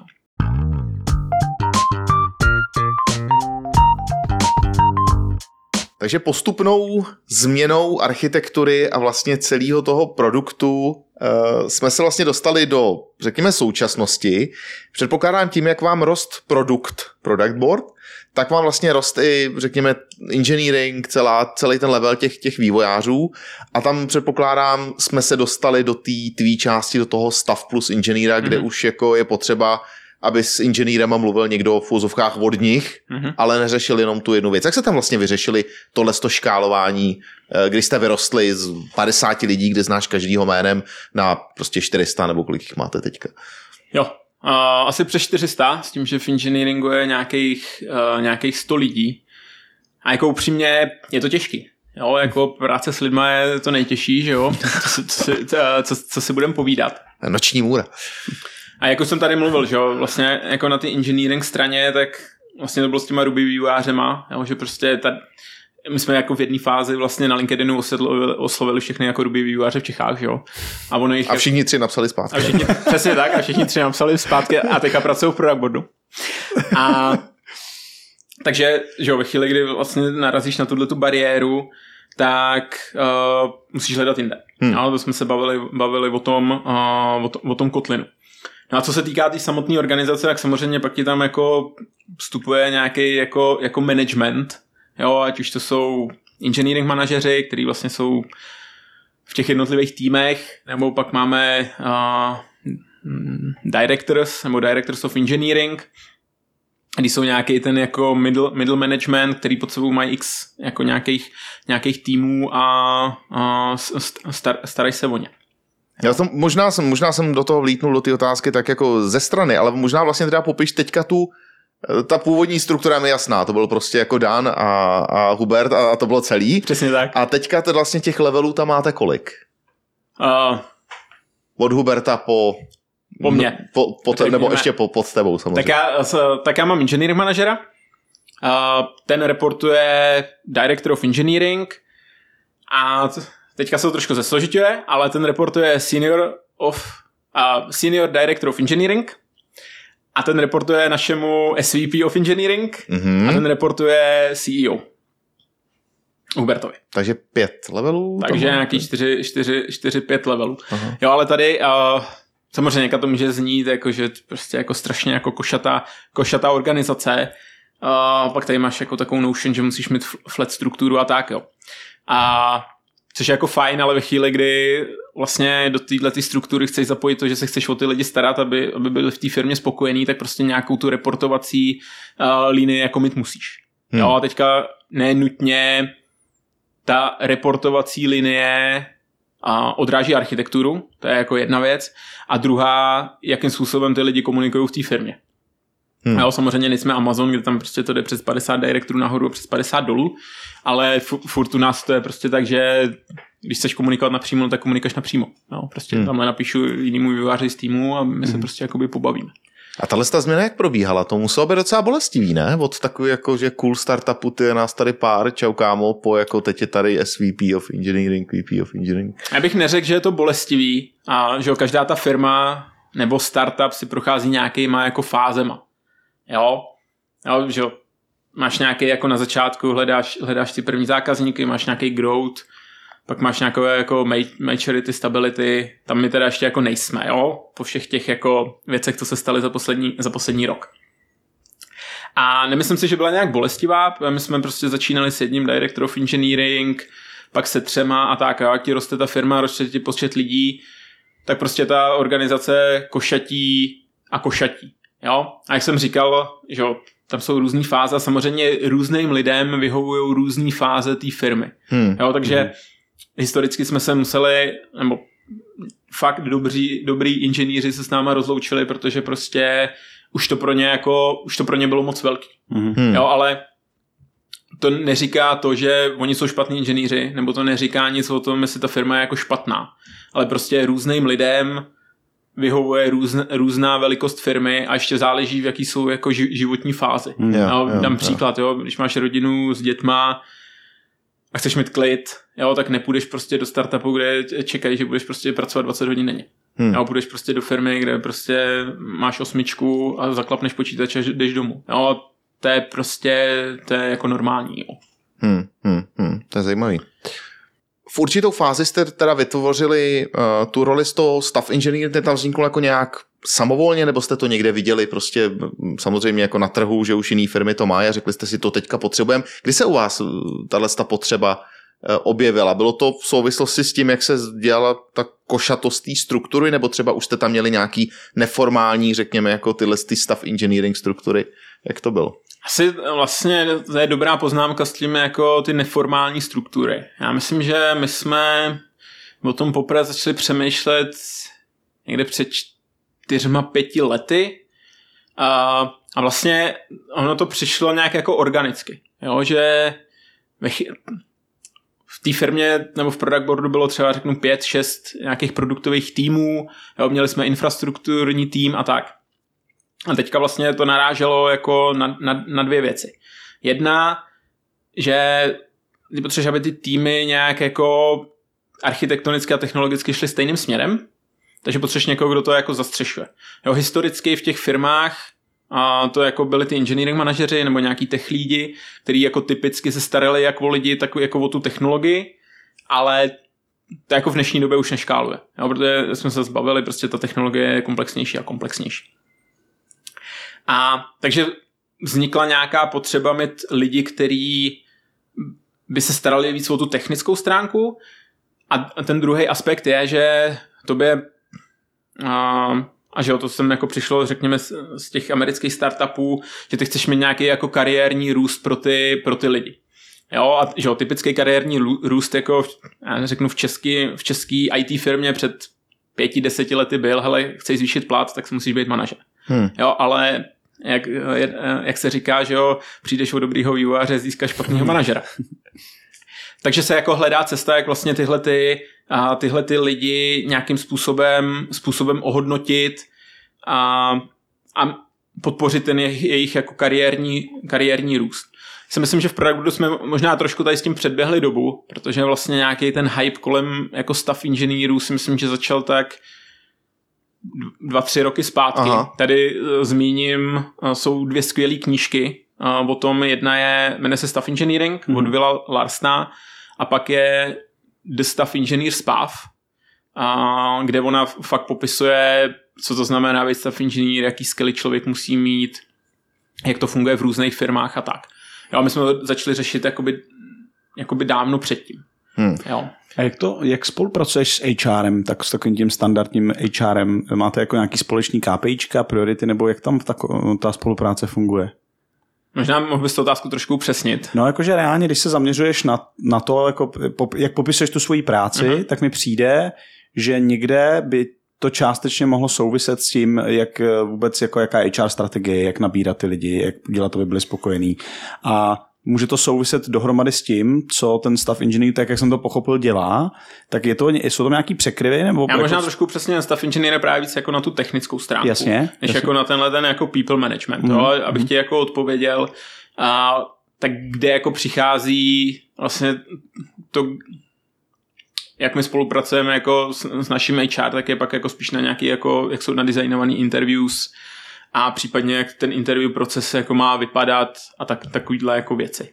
Jasně, no, než bychom jasně. jako přímo řešili ale uh, dá se to oddělit, tohleto? Jakože přemýšlím, vlastně ta poli, ten polio dotaz podle mě nebyl úplně z, jako z cesty v tom smyslu, Dík. že jo, jo, eh, v tom, že vlastně eh, když si s těma lidma denodenně a teď spolu řešíte ty technické problémy a teď teda ty se o ně staráš v tu chvíli, pokud nejsi jenom technický mentor, tak se o ně staráš jako i po té, řekněme, jakoby HR, lidský people stránce. To je jenom přesně jako práce toho engineering manažera u nás. Jo, no, takže, jo, takže jo. ty vůbec jakoby ty lidi neřešíš jako lidi, Uh, teď nechci, aby to znělo blbě, jo? Ne, jasně, ale... jako, že jako, ne, jste v nějaký matici ještě s někým dalším, kdo řeší třeba jejich kariérní cestu. Ano, ano. Jo, jo, aha, jo, jo, jo, okay. jo, jo. A jako ta, ta uh, role a pak toho staff inženýra je spíš fakt jako, my máme nějaký performance review jednoletý, jo. tak tam jako pak jako vstupuje. Jo, jo, ale, jo, jo. A, te, a teďka to zase jako záleží jako stav inženýr od stav inženýra. Já možná tady jako doplním, že uh, zase teda počím od svého kolegy Robina Pokorného, jo, že vy máte nějaký jakoby růst, jo, teďka řeknu třeba u nás, tak máte nějaký jako software, senior software engineer 2. Jo, a tam typicky chcete, aby byli všichni vývojáři ve firmě. Jo, aby prostě psali kvalitní, kvalitní kód. Jo, tam chcete, aby se dostali všichni. A ten staff engineer je jako next level, pokud nechcete jít jako do managementu. Hmm. Jo? Když chcete prostě dělat jako něco víc, a ona se ta práce jako hodně změní. Není to už jenom o tom, že 8 hodin denně člověk jako píše, píše kód, ale je to právě o tom, jak jsem se, je to nějaký jako technický project management, vstupuje do toho i ta lidská stránka, tam se chci dostat, že vlastně u toho staff inženýra, tam je to pak takový jako to, co, to, co dělá takový jako rozplizlý. Jo, právě v té knížce uh, Staff Engineering, tak půlka té knížky jsou rozhovory s různýma staff engineerama v různých firmách. Dropbox, Amazon a takhle. Mm-hmm. A tam nejsou moc jako stejné věci, co oni jako dělají. Jo, každý dělá jako něco trošku, trošku jako jiného. Jo, třeba můj případ je docela jakoby specifický, ještě v rámci product boardu, jak tam jsem dlouho, tak mám ten historický kontext. A ještě teďka vlastně, já mám, když to jako přeženu, tak já mám jako svůj tým, se kterým řešíme nějaký technické věci v tom monolitu. Takže já se přímo nestarám o to, aby jakoby byly jako nějaký kariérní růst. Mm-hmm. A tak, ale starám se o to, aby se měli dobře. Mm-hmm. Jo. A jsou tam nějaký rizika u takovéhle pozice vlastně, když někdo si řekne, jo, to zní dobře, ten víc tak to jako dobře popsal, mě už nebaví jenom prostě bastlit kód, já už bych chtěl jako víc interagovat s těma lidma a víc jako jít do toho biznesu, nebo i do, do toho, jako řekněme, projektového vidění celé té práce. Je tam něco, před čím bys varoval? Jakože na co si dávejte bacha? I, I pro vás, co to zní skvěle? A je to sakra těžký. Je to jako sakra těžký v jakýkoliv firmě to dělat. A těch, ty důvody můžou být různý, nicméně to co, to, co já jako vidím, tak v čem člověk musí být dobrý a tam obecně moc vývojářů dobrých není je komunikace. Hmm. A hlavně komunikace s netechnickýma lidma. Jo, dám příklad, jo, to, co určitě každý vývojář, a teďka jedno jestli staff engineer, je potřeba zlepšit komunikaci s netechnickými lidmi a vysvětlovat jim ty věci. Jo, protože že nám inženýrům, když řeknu, hele, tady musíme tohle přepsat, aby to mělo lepší performance, tak to nemusím prostě hodiny vysvětlovat. Jo. To je daný prostě. Protože je to všem jasný, proč tam je ten performance problém. Mm-hmm. Ale když se bavíte prostě i, i s engineering manažerem nebo s product, mana- s product manažerem, který vlastně jako pak ve výsledku nějakým způsobem dělá tu prioritizaci, kde on prioritizuje, ale postavíme tuhle feature nebo fixneme tenhle technický dluh, tak samozřejmě, když vy mu to špatně vysvětlíte nebo nevysvětlíte vůbec, tak on vždycky sprioritizuje tu produktovou práci, protože tam je ta hodnota. Jasně. Jo, ale potřeba vysvětlit, zvlášť ve firmě, jako je product board, která je jako product driven, vysvětlit, proč ty technické věci je potřeba udělat a co, co, a to, a co to přinese tomu biznisu. Hmm. To je jako jedna věc, na tom těžká a druhá je uh, prostě to uspokojení z té práce tam není jako v tom programování. No, že jo, asi tamhle jako v Ruby prostě tady napíšu si třídu, pustím testy a práce hotová, jo, ale tady je to fakt jako de- denodenní komunikace, projíždění nějakých prostě to-do listů, jestli jako je tohle on track, není, proč to není on track, eskalovat to, jo, jeden čas třeba jako u mě to bylo, já jsem nedělal nic jiného, než jsem jako sepisoval Notion dokumenty. A, a, a. Člověk píše nějaký design doky, dělá reviews prostě jiných design doků, RFCček, jo, přemýšlí nad těma problémama, jaký to má dopad prostě na, na, na celý product board a tak. Jo. Takže ta, ta satisfakce z té práce je prostě Odložená.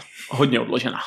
Skoro to zní jako nemáš tendence se vracet zpátky uh, k tomu kódování, kde to přece jenom bylo jiný. A neměl jsi takový myšlenky už? Tak já furt jako programuju. Jo. Jo. Jako Dneska třeba si programoval. třeba dneska. Třeba dneska. Třeba dneska. A, Ale už to, že to řekneš takhle, třeba Jo, jo, dneska, jo, jo, jo, to jo. žádný vývojář takhle nepřijde domů, řekne, tak dneska jsem programoval. No, ton, do si za to placený. Jako asi ne, protože a, člověk se dostane k zajímavějším problémům, jo, který a, prostě jsou toho archi- architektonického typu, kde, že jo, já nevím, dám příklad, v tom programování je jako jednoduchý v dnešní době zeptat se GPT, hele, jak napíšu tohle. Napíše, že GPT odpoví, vy to zkusíte, nefunguje to, tak napíšete, je to špatně, že jo, omlouvám se a tak. Ale a je to prostě jednoduchý najít tu odpověď. Je tam prostě ta, Jo, jo. vždycky je tam nějaký správný řešení. Ale v té architektuře není nikdy to správné řešení. Nebo jedno správné řešení, protože vždycky, jak jsme se tady několikrát zmínili, To je tam ten business? No. jsou tam ty zákazníci, jsou tam ty trade-offy. Ještě třeba jako důležitá vlastnost a zase obecně ke všem vývojářům, mal, do, do jistého levelu si málo in, ty vývojáři uvědomují, jaký jsou pak ty náklady na tu infrastrukturu toho, co programují. jo, já mám několik takových případů, kde hele, tyjo, to je skvělý nápad, pojďme to udělat a za tři dny ti píše uh, infra tým, hele, tady vám zrostly kost prostě o 400%, s tím byste měli něco dělat, jo. Tak ty No. zjistíš, hm, tak jako nápad to byl dobrý, akorát nás prostě stojí 6 000 dolarů denně, jo. No, tak jako, Mm. tak jdeš přepisovat, jo. Jo, jo, jo. Ale to je třeba jako taky jako třeba věc, kterou tu, ty staff inženýři jako musí, mu- musí mít jako tyhle ty cost věci a, a prostě ty trade-offy vědět. Protože nic není, nic není black, black and white. Já jsem se, měl jsem tady takovou otázku, jestli jsou vlastně vyloženě některý typy lidí, kteří se na to nehodějí, ale tím, že jsi mi řekl, co to vlastně všechno musí splňovat, tak předpokládám, že to snačí znegovat. To znamená člověk, který není dostatečně technický a nebo eh, a zároveň i eh, neumí mluvit s lidma. Předpokládám, že když pak je to nějak, nějaký těžký introvert, tak je lepší ho nechat prostě v tom koutku, ať si tam kutí kód. Ne? Jo, tady a je ještě jedno, co, jedna, jedna věc právě tady s těma jako fakt lidma, který se chtějí jako fokusovat na nějakou jako technologii, já nevím, může to být prostě člověk, který se fokusuje na performance Postgresu, jo. Tak to je něco, co v těch menších firmách ještě jako úplně není, protože ty firmy to nepotřebujou, ale to je vlastně jako, řekněme, tři, třetí cesta, kterou můžeš jít, jo. Měli jsme management, máme tady nějaký jako staff inženýři, principal inženýři a ta vlastně ta třetí správná cesta, která by měla být, máš tyhle ty jako hardcore inženýry, který, já nevím, který umějí tunit JVMku. Jo, jo, jo, Jo? jo, jo. A máš takového člověka ve firmě jednoho, ten nemusí mluvit uh, s netechnickýma lidma vůbec, ale víš, že prostě pak ti na té infrastruktuře třeba ušetří 10 tisíc dolarů jako Hmm. za měsíc, jenom tím, že tam prostě poladí jako JVM. Ale to jsem hodně zjednodušil, jo, ale Jasně, ne, to mi připomnělo jenom, eh, jak popisovali jednoho svého kolegu, jeden můj známý, který říká, tenhle člověk, kdyby začal fetovat, tak firma mu zaplatí dva lidi, jednoho, který mu bude držet žičku a druhý, který mu tam dá zapalovač, vole. A prostě ten nesmí odejít, tak, no, takže to jsou takový ty hardcore, hardcore skillers. jo, jo, jo. OK. A vy teda máte to teda takhle teďka aktuálně v ten váš jako žebříček, že teda buď lezu potom jako management uh, svahu, nebo jdu potom jako stav plus engineer svahu, anebo prostě jsem ten hardcore. A ten hardcore, ten nemáme, protože my nemáme ty hardcore technické problémy. Jo, No, my máme, jasně, máme technické problémy, to nebudu jako říkat, že ne, ale víc to je prostě na té jako businessové stránce nebo prostě toho alignmentu v té firmě a tak, jo, než jako, že bychom, já nevím, si nevěděli rady s JVMkou, jo, to jako, to jako ne. OK, OK. No a teda, když přeběhnu sám sebe a zeptal bych se, jako kam míříš, tak kam vlastně můžeš mířit dál v rámci tý, toho kariérního růstu nebo posunu dál, tak co je tam jako nad tím? Takhle, ob, um, že jo, já nejsem na vrcholu toho kariérního žebříčku na product boardu, tam jsou ještě dvě, dvě laťky nade mnou, Mhm. a, takže kdybych chtěl, tak a, můžu ještě jakoby mířit, mířit na ně. Ono obecně, a, a teďka v tom industrii je to různý, jo, možná to jsem jako ještě nezmínil, a my jsme se teďka hodně bavili o tom, vlastně jak je to v product boardu, ten staff engineer, jak je to v jiných startupech. Ale vlastně tenhle ten staff plus engineering tady má jako z mýho pohledu dlouhou tradici v takových těch obrovských firmách, jako je Microsoft, jako je Amazon. Jo, kdy oni tyhle ty levely tam mají jako 10, 10 a víc let. Mhm. A ale je to, je to právě o tom scaleu, jo, že třeba v Amazonu s jedním známým, co jsme se bavili, tak oni mají tohle, oni mají, teda oni mají nějak staff engineer, pak je principal engineer a ten principal engineer tak a, je prostě v nějaký organizační jednotce, která má 500 jiných inženýrů. Jo, a nějakým způsobem tam zastřešuje architekturu. Jo, že ono pak jako záleží na, na tom jako scale.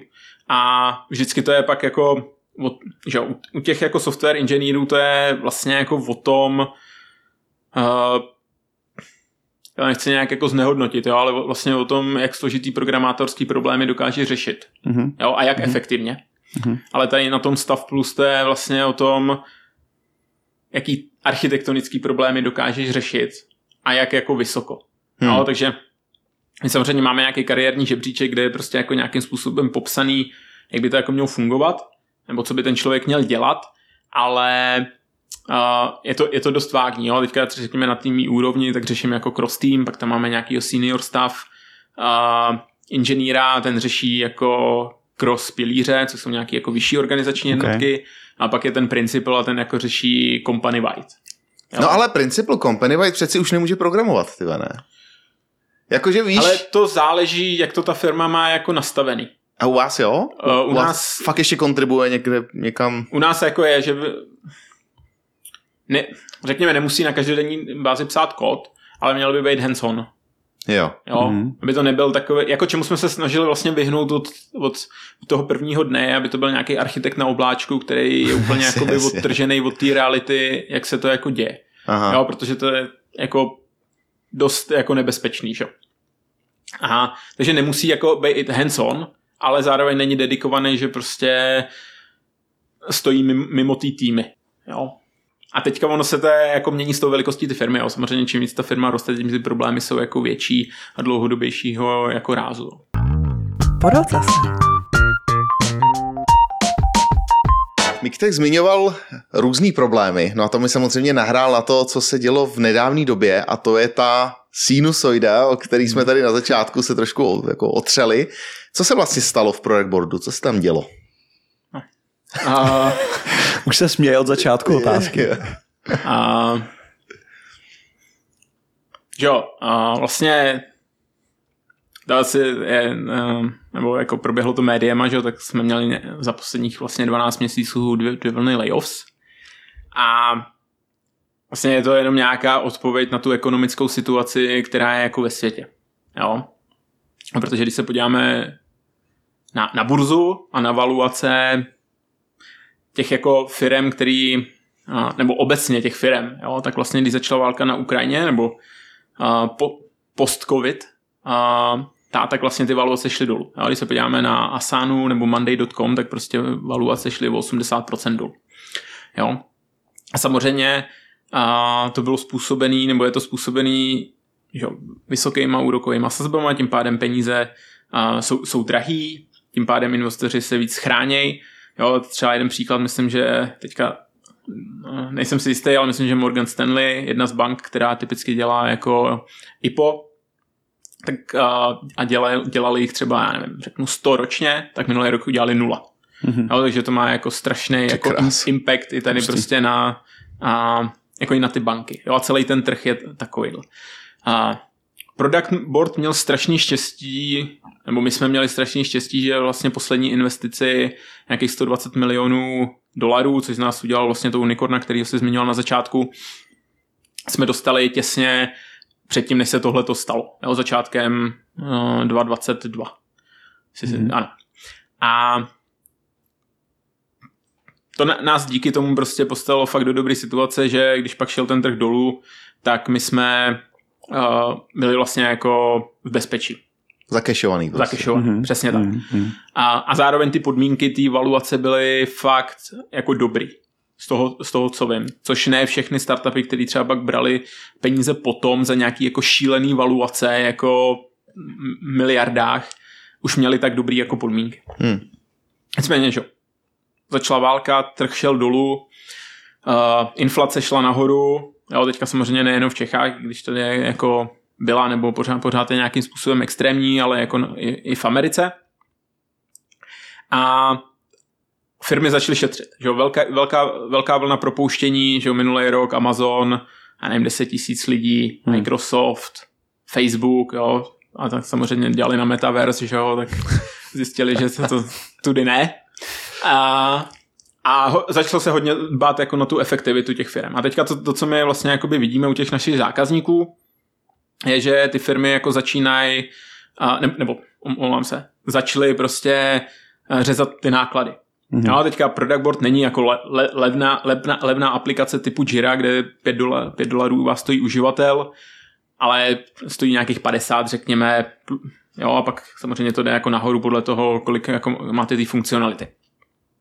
No a nás začali vlastně opouštět ty malí zákazníky, malí zákazníci a vlastně zač, začal se zpomalovat, zpomalovat ten růst toho product board. Hmm. No a teďka samozřejmě s tím přijde jako nějaký, když jsme měli jako tu dobrou valuaci a, a tu investici, tak s tím přijde jako nějaký jako přemýšlení nad tím jako dlouhodobým horizontem a reflektovat vlastně tu situaci.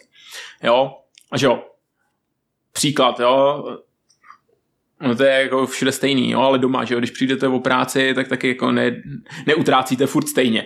Jasně. jo, ale musíte nějakým způsobem prostě začít, začít šetřit, i když máte prostě jako našetřeno, já nevím, na účtě prostě několik, své, několik svých platů, jo, protože nevíte, jak ta budoucnost je jako nejistá. Jo, takže my vlastně jako v situaci, kdy a je to takový, hele, neutrácejme ty peníze dneska, když prostě příští rok je můžeme utratit líp. A tak vlastně to je dospělo až do té situace, kdy části firmy, nebo prostě lidi, kteří bohužel byli v těch částech firmy, kteří nebyli úplně jako efektivní, nebo v té době a byli prodělečný, řeknu, tak jsme se bohužel s nimi museli jako rozloučit. A ono to je takový jako hořkosladký, protože na jednu stranu člověk je rád, že zůstal, a na druhou stranu prostě přišel jako o kolegy a tak. Jo.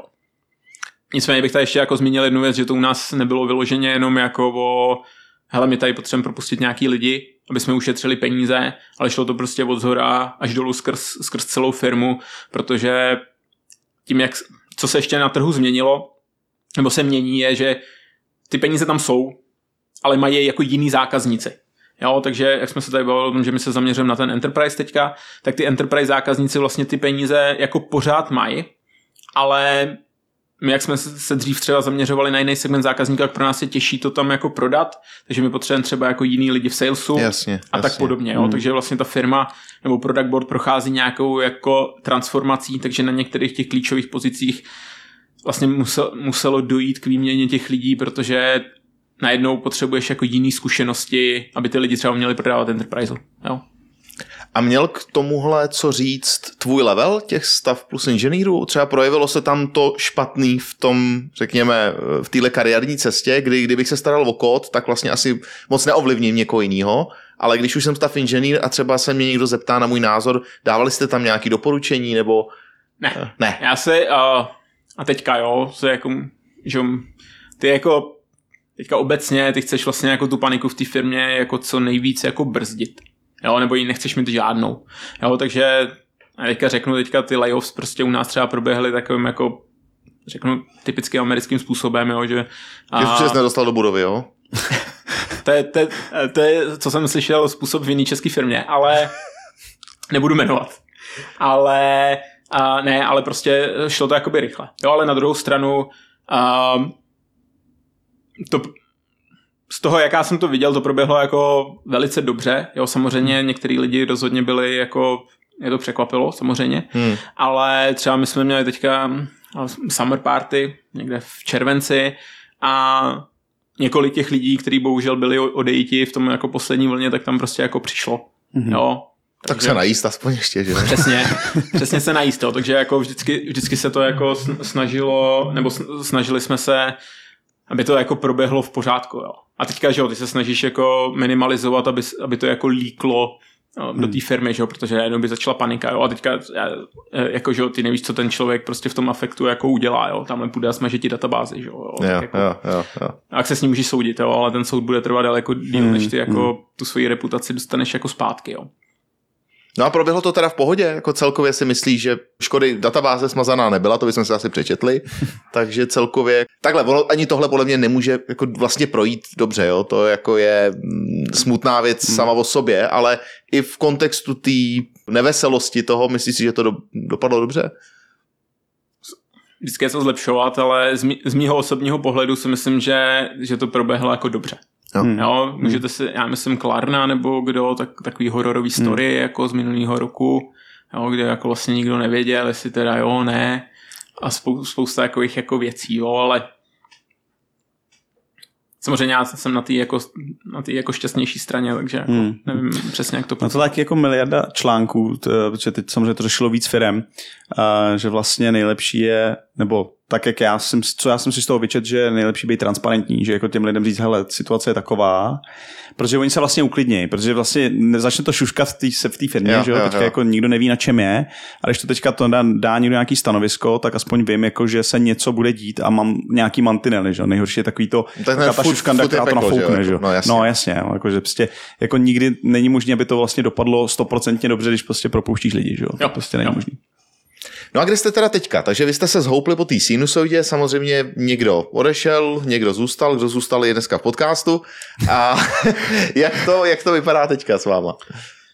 No teďka um, Hajrujete zase? hajrujeme, Tak ty, krása. hajrujeme. A A můžou se přihlásit ty lidi, co byli odejti? no, to jsi mě tady eh, skvěle nahrál. A my jsme vlastně na podzim a když byla ta, ta, ty první layoffs, tak jsme vlastně tady v Praze měli datový tým, který, který se jako zrušil a teďka zase právě tam byla myšlenka nějaký jako optimalizace firmy, že datový tým se udělá a, v Americe. Protože ten datový tým vlastně stojí mezi engineeringem a nějakýma jako go-to-market týmama, mm-hmm. kterým poskytuje data. Jasně. Takže a ty, a ty jsou v Americe, ty go-to-market týmy. Takže ty jako bo- bojuješ jako kde jako budou. Takže se jako vymyslel, hele, bude lepší, když budou v Americe. A, a teďka vlastně ten tým v Americe se zrušil a shodou okolností dva z těch lidí, kteří byli propuštěný na podzim, tak teďka budou nastupo- nastupovat do product boardu mm-hmm. zpátky vlastně de facto na tu, na, na, tu, na tu práci, co dělali předtím. Tak to je super. Hmm, hmm, tak to je super, že se to takhle jako ještě hodilo, že už nejs, že nezavál osud někam, že už by se nahajrovat zpátky nedali. No a jaká je teďka největší výzva, před kterou Product Board stojí? Tak prošli jste, když bych to tak vzal od začátku, co jsme se o tom bavili, tak eh, z biznisu dvou lidí prostě, ani asi osm, jestli si pamatuju dobře, různých prostě prototypů, vznikl brutální unicorn, který teda se zhoupnul, eh, co se týče počtu lidí na té sinusoidě, několikrát změnil architekturu a teď teda stojí na konci roku 2023. Co je teda ta challenge, co vás teďka čeká nejblíž? Já vlastně eh, po těch změnách za těch 12 měsíců, já si myslím, že to, co Product Board potřebuje a to, co je ta challenge, je nějaká stabilita. Jo. A to jako na několika úrovních, jak, jak u nás interně, tak i vlastně jako na, to, na tom trhu, jo? protože teďka v, a ty predikce jsou jako různý, jo? někdo jako, my jsme teďka právě začali hajrovat, protože ty predikce jsou, hleďte, začněte teďka hajrovat, protože do konce roku se to otevře a začne hajrovat Amazon, Microsoft a těm ne, nemůžeme vlastně konkurovat, jo? protože že jo, ty platí jako raketu. A, a takže uvidíme. A ještě vlastně jako je, to- je to technologicky, jak jsem říkal, že děláme vlastně tu jako new user experience, tak ta není hotová. Mm-hmm. Jo, ta teďka půjde do nějaký jako beta fáze a samozřejmě ten, ten rollout jako není, že to, že to jako bude hotový v nějakou Hmm. fázi, ale ten rollout se bavíme jako o letech. Jo, jo, No, jo. Není to jako, že za dva roky bude jako Big Bang, ale že prostě postupně se ty věci jako budou měnit a vlastně jako do toho, do toho, do toho novýho. No. Mhm. Mluvíš o user experience, mě jenom napadlo, máme tady taky jako otázku, eh, jak vás zasáhla vlna AI po vlastně novembru 22. Je to něco, co jste začali do té user experience a vůbec do toho produktu jako takového implementovat? Jsou tam nějaký use casey, které už by stály za to? Jo, určitě. A mám- máme tam AI, my jsme vlastně s tím začali už experimentovat trošku dřív, než vlastně přišla ta Než to vlna bylo cool. a přišlo Open, Open AI prostě s apíčkama. Jasně. A možná ještě takový obecnější pohled vlastně na to AI, a tak si, že ten, ten segment je jako novej. Jo, a co, co si myslím, že kdo vyhraje vlastně AI, jsou ty firmy, které to jsou schopný integrovat do existujících wor- workflow. Jo, a, ale bude jim to trvat díl. Jo, právě firmy jako, já nevím, Apple, Microsoft, Google, který vlastně to, co my vidíme, já nevím, prostě a s generováním obrázků z GPT bude prostě integrovaný prostě jako v telefonu. Jo, a tyhle ty, tam to jako Jo. vyhrajou, Hmm. že to jsou Jo, schopní jo, jo. zaintegrovat do stávajících workflow. A to je právě Hmm. to, co v product boardu jako děláme. Jo, jak jsem tady vlastně, jak jsme se bavili o tom, co je jakoby product board, tak vlastně jedna ta část je vlastně ten uživatelský feedback. Jo, ale zase, když je člověk malá firma, prostě, já nevím, máš 20 zákazníků, tak jsi schopný si očíst všech, všechen. Když máš těch zákazníků 2 miliony, tak to už vůbec jako to Hmm, nestíháš, jasně. takže potřebuješ nějak, nějaký jako nástroje díky AI vlastně máš, který jsou schopný ti nějakým způsobem dělat summary toho feedbacku. Jo. Jo. Jo. Nebo třeba to, co myslím, že už je releasenutý, je, že a vy si vlastně jako v product boardu máte ten feedback a teďka vlastně jako nějakým způsobem a ho manuálně přidáváte k feature. A teďka a máte vlastně link mezi tím feedbackem a tou featurou, kterou chcete stavět. A to, co my teďka už umíme, je, že si řeknete, vygeneruj mi prostě jako feature description na základě toho feedbacku, nebo Jo, jaký jsou jo, pain jo. points Hezky. těch uživatelů Jo, a vygenerujte to. jo, jo. A teďka vlastně ten next step je, že a, vy už nejste vlastně schopný si to jako právě dělat tu manuální linkování, protože když a, toho feedbacku máte, já nevím, Hmm. 2 miliony měsíčně, tak jako to neškáluje, jo, byste museli mít armádu prostě product manažerů, který to tam chodí a manuálně to jako linkují. Takže vy půjdete na tu featureu v product boardu a, a tam máte nějakou description té featurey, nebo už máte jako něco historicky nalinkovaný a řekněte si, ukažte mi, jaký je jediný uživatelský feedback, a, který se nějakým způsobem vztahuje k této feature a ono vám to prostě řekne tohle, tohle, tohle, tohle. Jo. A ještě vlastně to dělá vlastně jako nějaký summary toho, toho feedbacku. Jo, a jde, jde, to jít dál, že spousta těch manuálních kroků, který jako product manažeři jako dneska dělají, což jako je hodně psaní toho textu, tak se, tak se dá zautomatizovat. Jo, vygeneruj mi, prostě tady mám, já nevím, nějaký featurey, vygeneruj mi prostě k tomu KPIčka, vygeneruj mi k tomu nějaký objektiv, jo, a tak, takovýhle jako věci, jo, takže tam um, těch možností je hodně. Ale jak říkám, je to prostě o tom, jak se nám to dobře podaří zakomponovat, hmm. zakomponovat do těch workflows. Co to jako umožňuje je, že před AI bychom museli tyhle ty workflows jako vymyslet, aby byly manuální. Jo, a nějakým způsobem my tomu vždycky říkáme vlastně také jako, jako magic, že by to musel být, ale vlastně to AI pomůže ten magic jako udělat daleko snáš. Hmm. No. Super, super, úplně bych to potrh, že v podstatě to, komu se to podaří dobře zaimplementovat, jako třeba Google teďka plánuje, že, jo, že ten chat nebo vůbec eh, ten large language model použije na Google Docs, na tvůj kalendář, prostě na tvůj content, který máš a ty se doptáváš na co chceš, tak to bude super. Tohle je vlastně velmi, velmi eh, netradiční, nebo ještě jsem neslyšel takovýhle využití, že vlastně někdo ti dá feedback a ty to nalinkuješ na konkrétní věc, kterou pak chceš zlepšit, to je super. A tu summary už teď- teďka Google dělá taky. Když Jo, uh, jsi v nějakém jo. chatu a mysneš to pro delší dobu, tak on ti řekne, hele, ty, ty jsi tady nebyl, tenhle řeší tohle, tenhle řeší tohle, tenhle řeší Jo, to už dělá vlastně dlouho, že jo? Teď, a teď vlastně on to chce jako rozšířit na to, že já nevím, se, hele, když jsem měl tady s Frantou Novákem meeting o tomhle, uh, protože teď potřebuju z nějakého důvodu vědět, kdy to bylo, abych na to něco navázal. Hmm. Takže to je něco, kam, kam jdou dál a zase přesně, co říkáš, používají to, co může použít kdokoliv, ale používají to pro ten svůj produkt, aby se zvýšili hodnotu toho produktu, což je super. Takže až se AI dostane do Excelu, tak zase všechny firmy prostě budou dolů. Je to tak, je to tak. Je to tak. Trefil jsi to přesně. Tak jo, prosím, Víkteko, ještě úplně na závěr taková ta tradiční otázka. Eh, Vy jako Product Board jste aktivní v nějaký komunitě, tím, že to děláte hodně, tak eh, pořádáte nějaký technický meetupy nebo naopak produktový meetupy, co vlastně Product Board dělá na té lidský úrovni? Děláme toho hodně. Jo? A my vlastně máme dokonce člověka, který se u nás tady jako o, ty meet- meetupy stará. A takže u nás v kancelářích, kam vás zvu a na Palmovce v doku, tak každý měsíc máme zhruba dva meetupy a my jedeme nějaký takový, já bych, všechno to jsou jako product board meetups, ale jsou tam nějaký jako individuální tracky. Takže máme JVM meetup, a máme architecture meetup, je tam product management meetup a tak, ty se různě, různě točej, točej vlastně během toho roku. Teďka Hmm. hmm. jo, a ještě máme i machine learning meetup, ten si myslím, že bude nějak teďka koncem, koncem, koncem měsíce nebo tak.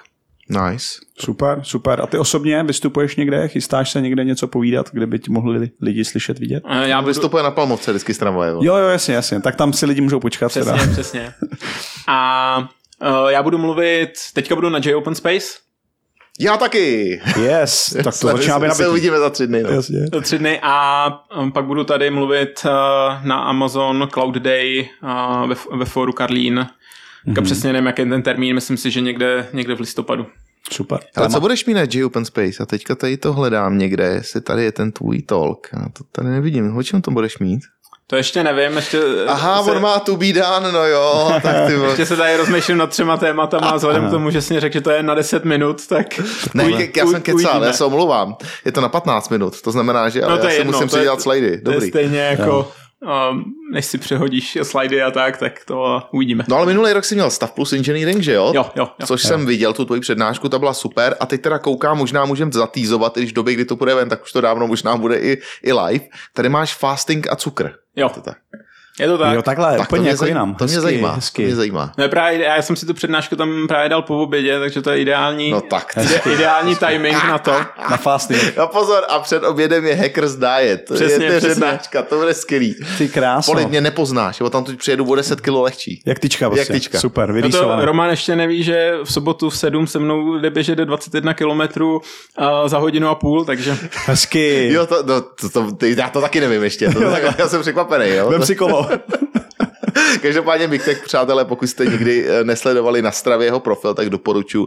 To je jako naprostý hovado, co on Jo. jo. běhá denně. Prostě tam třeba vždycky scrolluješ ty novinky a teď vidíš, že tenhle zas týden neběhal. Každý den tam má Big Tech třeba 12 kilometrů. Já to prostě Krása, nechápu, jak to dělá. hezky, jako. hezky. Nesmrtelný.